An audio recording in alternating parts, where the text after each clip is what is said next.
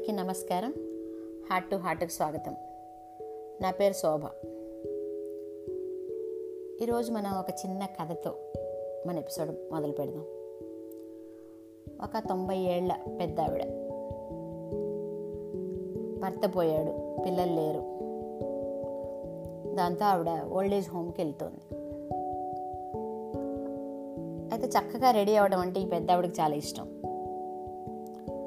Old age హోమ్కి వెళ్ళే రోజు కూడా చక్కగా అలంకరించుకుంది మంచి డ్రెస్ వేసుకుంది. చాలా హుషారుగా ఉంది.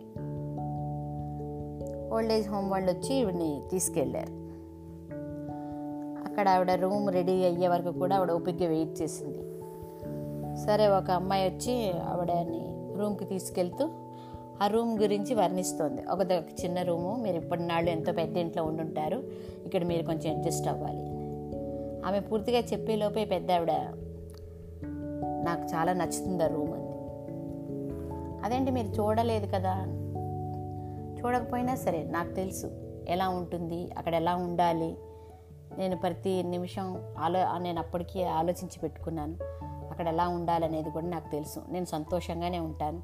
నాకు ఖచ్చితంగా నచ్చుతుంది ఆ రూమ్ అందావిడ. ఆ అమ్మాయి చాలా ఆశ్చర్యపోయింది.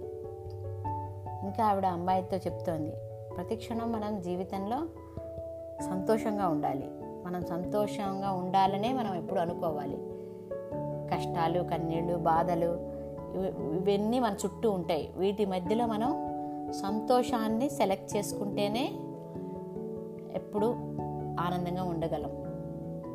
ఈ జరిగిపోయిన మంచి మెమరీస్ అన్నీ కూడా మనం వాటిని ఒక సంపదలాగా పెట్టుకొని వాటిని తలుచుకుంటూ ముందున్న జీవితాన్ని ఆనందంగా గడపాలి. ఇది ఈరోజు కాదు. నేను ఎప్పుడో ఎన్నేళ్ళ క్రితం నుంచో అప్లై చేస్తున్నాను. ప్రతిరోజు లేవగానే అనుకుంటా నా జీవితంలో ఏ సమస్యలు లేవు నేను హ్యాపీగా ఉండాలి. రోజు అలా అనుకుంటూ దాన్నే నేను పదే పదే అనుకుంటూ సంతోషంగా గడపడానికి ప్రయత్నిస్తాను. ఈ రూము ఇవన్నీ కూడా చుట్టూ ఉన్నవి ఇవన్నీ. కానీ మన మనసు అనేది ఉంది మన మనసు లోపల. అది మనం సరిగ్గా సర్దుకోవాల్సింది. అది ఎంత విశాలంగా ఉంటే మనకు కూడా అంత సంతోషంగా ఉంటాం. ఇంకా ఏం చెప్తుందంటే పెద్ద ఆవిడ ఆ పక్కనున్న పక్కన ఉన్న అటెండెంట్ అయితే అసలు ఈవిడ మాటలకి నిజంగా మంత్రముగ్ధురాలైపోయి వింటోందనమాట. ఇప్పుడు నేను చిన్న రూమ్లో ఒక మంచం మీద పడుకుని ప్రతిరోజు నా నొప్పులు తలుచుకుంటూ నేను లేవలేను అనుకుంటూ పడి ఉండడం అదొక చాయిస్. అలా కాకుండా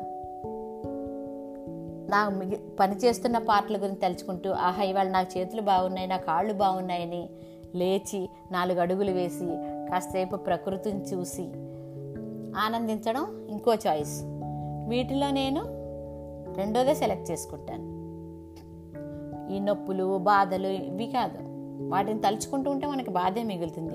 అలా కాకుండా ఈ ఉన్న నాలుగు రోజులు హాయిగా ఆనందంగా గడపాలి. ఇది మన మోటో కింద తీసుకుంటే మనం ఎప్పుడు బాగానే ఉంటాం. అందా పెద్ద ఆవిడ. ఎంత బాగా చెప్పిందో కదా ఆవిడ. పెద్దవాళ్ళందరూ కూడా ఈవిడ పాలసీని అలవాటు చేసుకుంటే అసలు పెద్దవాళ్ళు కాదు చిన్నవాళ్ళు కూడా ఎందుకంటే నిజానికి నేను ఈ పెద్ద ఆవిడ గురించి ఎందుకు చెప్పానంటే ఒక చిన్న అమ్మాయి ఉత్తరం గుర్తొచ్చింది. ఆ అమ్మాయి ఏం ఏమంటుందంటే నేను ఉద్యోగం టీటీసీ కోర్స్ చేసి ఉద్యోగం చేస్తున్నాను. నాకు ఇరవై రెండేళ్ళ వయసు. నలుగురు ఆడపిల్లలు అమ్మాం. నాకు పెళ్ళంటే అంత ఇంట్రెస్ట్ లేదు అప్పుడు నేను చేసుకోనన్నానని మిగిలిన అమ్మాయిలకి పెళ్ళిళ్ళు చేసేసారు ఇప్పుడు నన్ను చేసుకోమంటున్నారు. నేను కొద్దిగా చూడడానికి చిన్నపిల్లలాగా ఉంటాను. ప్లస్ నాకు ఏ పని సరిగ్గా రాదు. దాంతో నాకు పెళ్ళన్నా ఆ తర్వాత బాధ్యతలు ఇవన్నీ అంటే చాలా భయం. పైగా నేను ఎట్లా మాట్లాడతానో వాళ్ళతో ఎలా ప్రవర్తిస్తానో ఏం గొడవలు వస్తాయో ఇదే ఎప్పుడు నాకు అనిపిస్తూ ఉంటుంది. ఇలాంటి ఇలాంటినప్పుడు మరి నేను అసలు మామూలు పనులే సరిగా చేయలేని దాన్ని. ఎలా నేను పెళ్ళి చేసుకుని సర్దుకోగలనా? అంటుంది. ఇదే మన ఆలోచన విధానం ఎంత సిల్లీగా ఉంటుంది. ఇంతకుముందు చూడండి తొంభై ఏళ్ళ పెద్ద ఆవిడైనా కూడా ఆవిడ ఇంకా రేపటి మీద ఆశ- ఆశతో బతుకుతోంది. ఇరవై ఏళ్ళ అమ్మాయికి అసలు భయమే భయమే ఆమెను మింగేస్తుంది. ఎందుకు భయపడాలి ఈమె? అసలు ఈమెకంటే చిన్న పిల్లలకి ఎందుకు పెళ్ళిళ్ళు చేశారో బాల్య వివాహాలు చేశారేమో మనకు తెలియదు నిజానికి ఈ అమ్మాయిది కూడా చిన్న వయసే చాలా. ఇరవై ట్వంటీ ప్లస్ అంటే చాలా చిన్న వయసు. భయపడకుండా ఎలా జీవితంలో సంతోషంగా ఉండగలం అనేది ఈ అమ్మాయి నేర్చుకోవాలి. మంచి విషయాల మీద ఫోకస్ చేయాలి. అలాగే తనకి ఇష్టమైంది ఏదైనా చెయ్యాలి. తనని తనుగా ప్రేమించగలగాలి. ఆ అమ్మాయిలో ఉన్న సుగుణాల్ని మల్టిప్లై చేసుకోవాలి.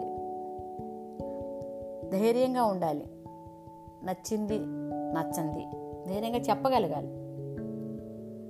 ప్రతిరోజు ఆ రోజే మొదలు అన్నంత ఫ్రెష్గా పనిలో కానీ జీవితంలో కానీ ఉండాలి. వీలైనంత బయటి ప్రపంచాన్ని కూడా చూసి నేర్చుకోవాలి. ఇక పెళ్ళంటారా? అదొక పార్ట్. నచ్చిన వాళ్ళు వస్తే అన్ని రకాలుగాను ఓకే అనుకుంటే ముందుకెళ్తారు. లేకపోతే లేదు. కానీ ఎప్పుడూ కూడా జీవితం జీవితం మీద నిరాసక్తత ఉండకూడదు. అలాగే మన నుంచి ఎవరైనా కూడా చిన్న మనం చేసే చిన్న మంచి పని వల్ల ఎవరైనా ప్రేరణ పొందొచ్చు. నా వల్ల ఏమవుతుంది? నాకేం కాదు అనుకోకుండా ప్రయత్నించాలి. ఎప్పుడూ కూడా ఓటమిని అంగీకరించకూడదు.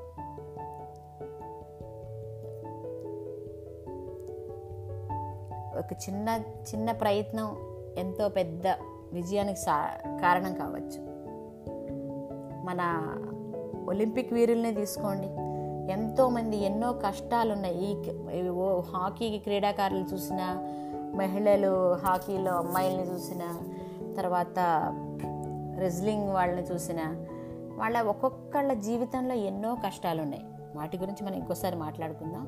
అయితే ఇటువంటి వాళ్ళ గురించి విన్నప్పుడు అసలు మనం అనుభవిస్తున్న కష్టాలు ఏ పాటి? నిజంగా మనకు కష్టాలు ఉన్నాయా? మనం ఊహించుకుంటున్నామా? ఒక్కసారి పరిశీలన చేసుకుంటే తెలిసిపోతుంది. మరి ఆ దిశగా కదా ఈ అమ్మాయి ఆలోచించాలి. ఆ ప్రయత్నం చేస్తుందని ఆశిద్దాం ఇది ఈనాటి ఎపిసోడ్. తిరిగి మరో ఎపిసోడ్తో వచ్చే వారం మళ్ళీ కలుద్దాం. అంతవరకు బాయ్